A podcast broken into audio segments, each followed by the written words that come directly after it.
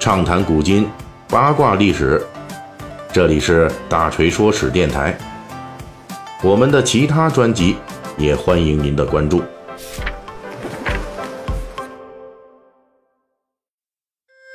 最近的《水浒细节解密》，咱们都在聊这个小说中涉及的宋代的这有的没的这各类官职，也就是《水浒》中的白道官道。不过今天是八月十七日，也就是农历七月初七，我国古代传统中的女儿节也算是半个情人节。因此呢，大锤在这边临时插播一期《水浒传》与七夕节之间的恩怨情仇。也祝咱们大锤说史的读者听友们，有情侣的、没情侣的都别着急，只要咱们莫负好光阴，欢度七夕节就是水到渠成的事儿。在此，我也祝列位读者听友七夕节快乐。本期七夕节的内容插播之后，咱们接下来继续聊《水浒传》的黑白道。《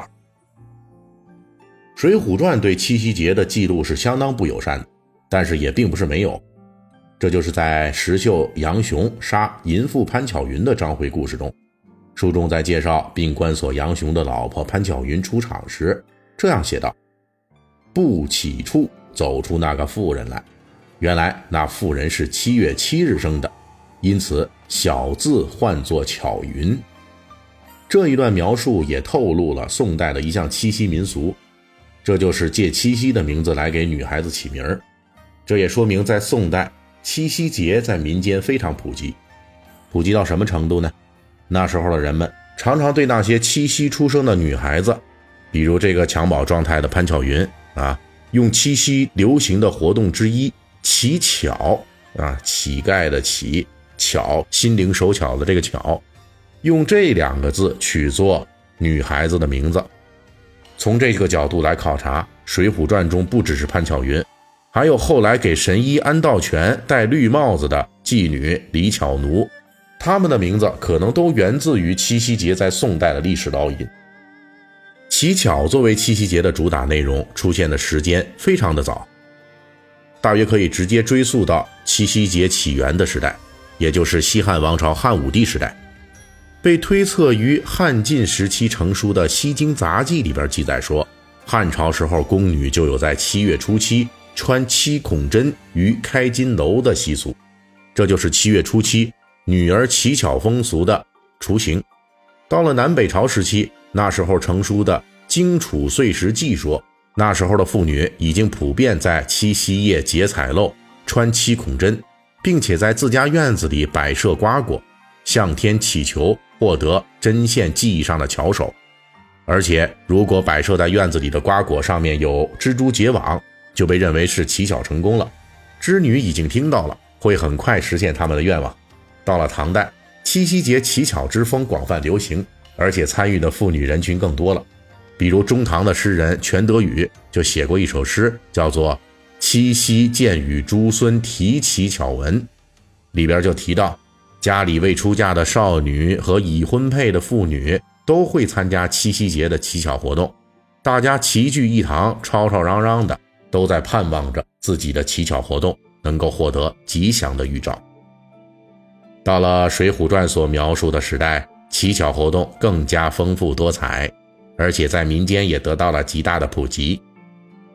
学者们推测，《水浒传》成书时曾参考过的南宋的《孟良录》一书，该书在描述当时民众欢度七夕节时，曾经写道：“青城儿童女子，不论贫富，皆着新衣。”这种民间的七夕乞巧习俗，并没有随着北宋灭亡于金、南宋灭亡于元而中断，相反得到了更大的发展。在金朝的文献中，出现了女儿家在七夕节前夕用金盒种植五类种子，哪五类呢？比如说小麦、绿豆、豌豆这类的啊。然后呢，他们在七夕节乞巧时，根据种子生根发芽的具体情况来占卜预测自己的乞巧结果。元代散曲中也有不少关于七夕节女儿家乞巧的细节描写，包括瓜果拜月、彩衣拜礼、管乐齐奏等等。可以这么说，截止这个《水浒传》成书之前，我国民间的乞巧习俗是非常普遍的，而且也有很多的文献资料。如果施耐庵写作《水浒传》时想细致描写七夕节种种，他都能有充分的弹药写出来。事实上，施耐庵在写作《水浒传》元宵节风俗的时候，对宋元风俗的描写是极为精准而且细节出众的，他有这样的比例。但是《水浒传》偏偏就是轻轻略过两笔，描写了对宋元时期影响巨大的七夕节，而且即便是这轻轻两笔，安排的也还是潘巧云和李巧云这两个淫妇。可以说，这也代表了《水浒传》对七夕节的基本态度。有人认为，《水浒传》对七夕节的这种冷处理的手法，是因为七夕涉及古代儿女爱情，爱情这种主题对以英雄侠义的真性情、儿女情长是祸水为主题的水浒好汉来说，那是天生的敌人，因此要对七夕节淡化处理。但是实际上呢？七夕节在古代只相当于半个情人节。宋元时期的七夕节，它的主力过节人群是家里的妇女和儿童，基本不会出现妇女跑上大街与情郎相会的情景。中国古代真正的情人节实际上是正月十五元宵节，那一天是青年男女在灯会上大面积相会定情的日子。《水浒传》为了描写好汉们对太平盛世的巨大破坏力。多次有好汉们在元宵节大闹市镇的情节，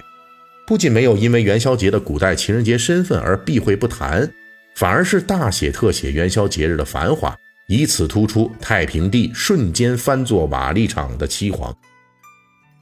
实际上，《水浒传》对七夕节的冷处理，更多源自于七夕的乞巧本质，它是真正的古代女儿节，而古代情人节的元宵节实际是男女共同的节日。有男儿参与的节日反而没事，遭殃的只能是七夕节这种女性专属节日。《水浒传》被自身的男女世界观所局限，对妇女独立属性不是那么友好。而这种完全意义上的女性节日，对于《水浒传》来说，一旦大幅度描写，就会伤害其男性英雄主义的主题。